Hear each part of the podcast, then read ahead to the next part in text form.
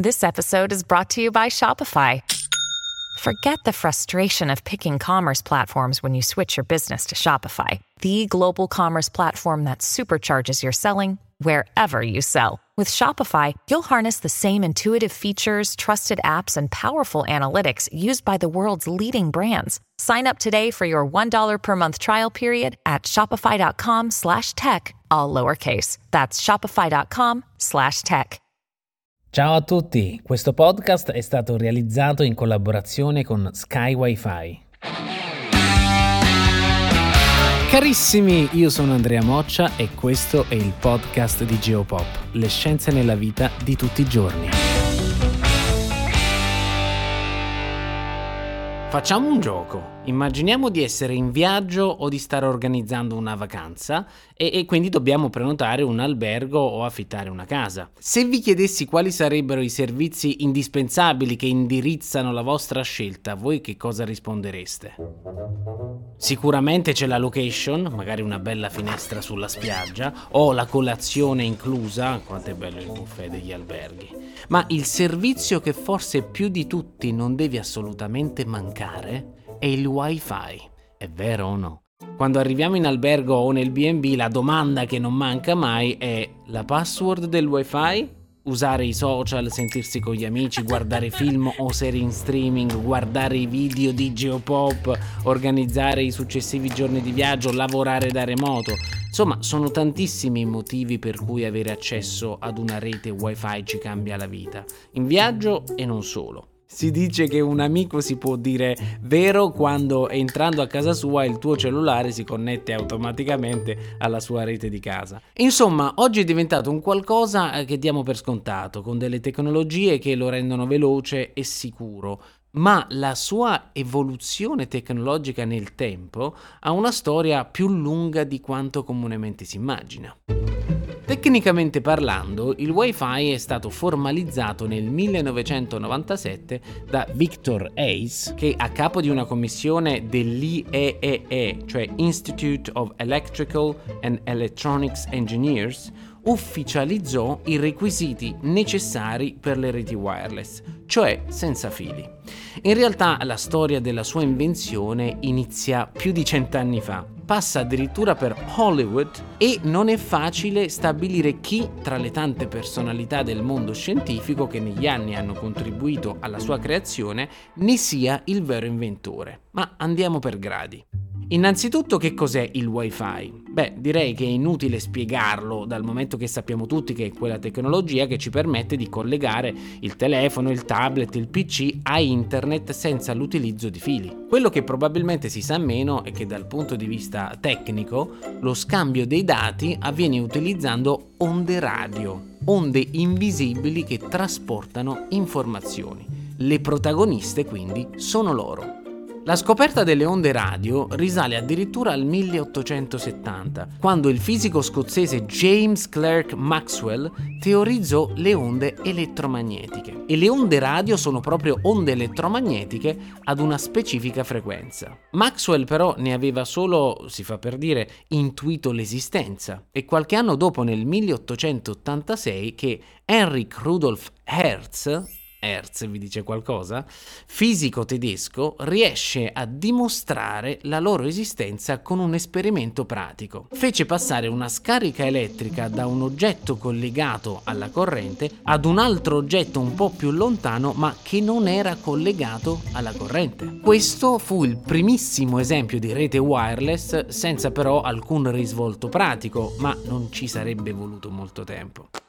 Negli anni successivi crescono gli esperimenti con le onde radio, tra i più famosi c'è l'invenzione che ha reso per secoli fiera l'Italia. Nel 1896 infatti il bolognese Guglielmo Marconi riesce a trasmettere un segnale radio a due chilometri di distanza e brevetta il suo prototipo di radio, battendo sul tempo altri scienziati e inventori, tra cui il celebre Nikola Tesla. Ed è proprio Tesla a sviluppare una tecnologia che sarà poi alla base base della nascita del wifi. Tra le sue tante invenzioni, nel 1903 brevetta un metodo di comunicazione radio che, per evitare interferenze, prevedeva che le comunicazioni non avvenissero su di un'unica frequenza, ma su due frequenze alternate tra loro. Insomma, una roba tecnica che faceva sì che solo il trasmittente e il ricevente, sapendo tra quali frequenze alternarsi, riuscivano a interpretare i messaggi.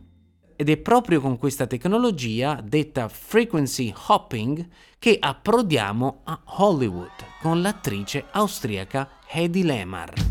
Eddie Lemar era appunto un'attrice austriaca di famiglia ebraica che scappò dall'Austria per sfuggire alle persecuzioni del regime nazista. Lamar però non era solo una bellissima attrice, famosa tra l'altro per essere stata la prima attrice nella storia del cinema a interpretare una scena di nudo completo. In Austria era anche studentessa di ingegneria. Nel 1937 approdò quindi a Hollywood senza però dimenticare la sua passione passione per la scienza e la tecnologia.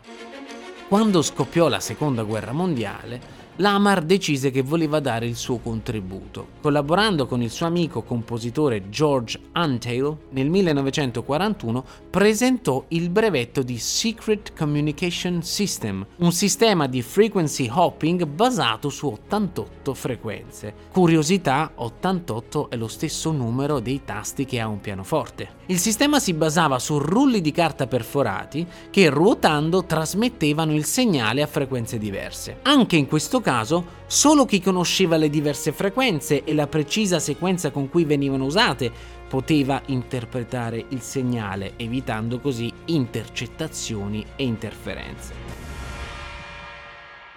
La tecnologia di Lamar non fu poi effettivamente utilizzata durante la guerra, ma il suo sistema fu per lungo tempo alla base delle reti wireless, dando così a Edi l'appellativo di madre del wifi. Grazie al frequency hopping non solo sarebbe stato possibile per le reti wireless evitare le interferenze, ma dato che ogni frequenza veniva occupata per poco tempo, si riuscivano anche a collegare più dispositivi contemporaneamente. Lamar però non è l'unica ad aver conquistato il nome di madre del wifi. Volando da Hollywood alle Hawaii troviamo il professor Norman Abramson. Abramson insieme ai suoi collaboratori sviluppò nel 1971 la LoaNet, un pocket radio, cioè un sistema in grado di trasmettere e ricevere pacchetti dati che veniva utilizzato per connettere tra loro i vari campus universitari presenti sulle isole hawaiane. La sua tecnologia fu così innovativa che ancora oggi viene utilizzata da alcuni smartphone e reti wifi casalinghe. Se cerchiamo su internet chi ha inventato il wifi, non compaiono però solamente Lamar, Abramson e Ace, citato all'inizio. Probabilmente una delle prime foto che ci viene proposta è quella di John O'Sullivan. Siamo in Australia, è il 1992 e O'Sullivan, a capo del suo gruppo di lavoro denominato XIRO, cioè Commonwealth Scientific and Industrial Research Organization, brevetta la prima rete VLAN, rete wireless locale, australiana. O'Sullivan e il suo team cercano di capire come riuscire a trasferire grandi quantità di dati. L'idea era quella di dividerle in pacchetti di dati più piccoli e trasmetterli su frequenze radio differenti per poi riassemblarli al punto di arrivo. Insomma, un'eredità di Eddie Lamar. O'Sullivan capì che la strada giusta era quella della trasformata di Fourier, uno strumento matematico in grado di rompere le onde radio in più parti per poi rimetterle insieme. Iniziarono così a svilupparsi diverse tecnologie wireless, usate per lo più localmente. La loro debolezza stava però proprio nel fatto che, non seguendo le stesse condizioni, erano reti non capaci di comunicare tra loro. Serviva uno standard unico che consentisse a tutti i dispositivi dotati di tecnologia wireless di comunicare tra loro. Fu così che nel 1997 l'ingegnere indonesiano Victor Ace, a capo di una specifica commissione dell'IEEE, decretò gli standard ufficiali delle reti wireless, chiamati IEEE 802 802.11, nome sicuramente poco orecchiabile dovuto a specifiche tecniche della rete. Il nome Wi-Fi arrivò solamente nel 1999, quando un gruppo di compagnie creò la WECA, cioè Wireless Ethernet Compatibility Alliance un'organizzazione mirata a promuovere gli standard delle reti wireless. La WECA valutò comprensibilmente che il nome tecnico IEEE 802.11 non si prestasse molto alla promozione della rete. Nacque così il termine Wi-Fi. Ma da dove viene questo nome? Si tratta di un acronimo?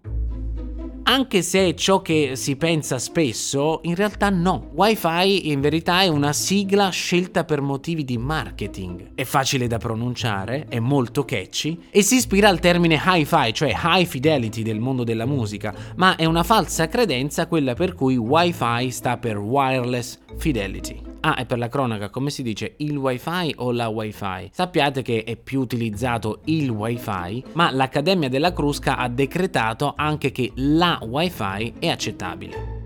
Nello stesso anno, nel 99, ci fu infine la grande rivoluzione tecnologica che portò il wifi letteralmente in giro, e cioè ci fu il primo PC portatile con tecnologia wifi. Dalla sua nascita ad oggi il Wi-Fi ha poi chiaramente subito diverse evoluzioni. Allo standard IEEE 802.11b o Wi-Fi 1, utilizzato dall'iBook G3, che copriva distanza di circa 40 metri al chiuso e 140 metri all'aperto, sono seguite negli anni diverse evoluzioni. A G, NAC fino alla versione IEEE 802.11ax o meglio nota come Wi-Fi 6, pubblicata nel 2021. Le evoluzioni degli standard hanno portato di volta in volta a miglioramenti nell'ampiezza del segnale, nella portata della quantità di dati trasportati al secondo e della velocità. I wifi di ultima generazione sono in grado di reggere anche in presenza di molte persone connesse, come nel caso di trasporti pubblici oppure concerti, e possono trasportare velocemente grandi quantità di dati, come per esempio i video. Nei prossimi anni comunque velocità, portata e mole di dati trasportati dalla rete wifi sono destinate ad aumentare sempre di più. Pensiamo per esempio all'uso sempre più grande che faremo dell'intelligenza artificiale. Eh, sono tantissimi dati. Molte città in giro per il mondo, tipo Città del Messico, offrono da qualche anno reti wifi gratuite per le strade. Negli ultimi anni il wifi comincia a essere presente anche sugli aerei, principalmente nelle tratte più lunghe. Altro aspetto, a mio avviso importante da citare, è la sicurezza. Viaggiare sul web può comportare sicuramente diversi rischi, come per esempio furto di identità, furto di dati, violazione della privacy, malware e, e, quindi virus. Negli ultimi anni, anche da questo punto di vista, si sono fatti enormi progressi. Uno degli ultimi esempi è il sistema di sicurezza proposto da Sky Wi-Fi, chiamato Wi-Fi sicuro, che protegge non solo smartphone e laptop, ma anche console di gioco, termostati intelligenti, sistemi di sicurezza e tutti i dispositivi connessi al nostro Wi-Fi. Carissimi, io vi ringrazio tantissimo per averci seguito fino alla fine di questo podcast e vi do appuntamento alla prossima, sempre qui su Geopop, le scienze nella vita di tutti i giorni.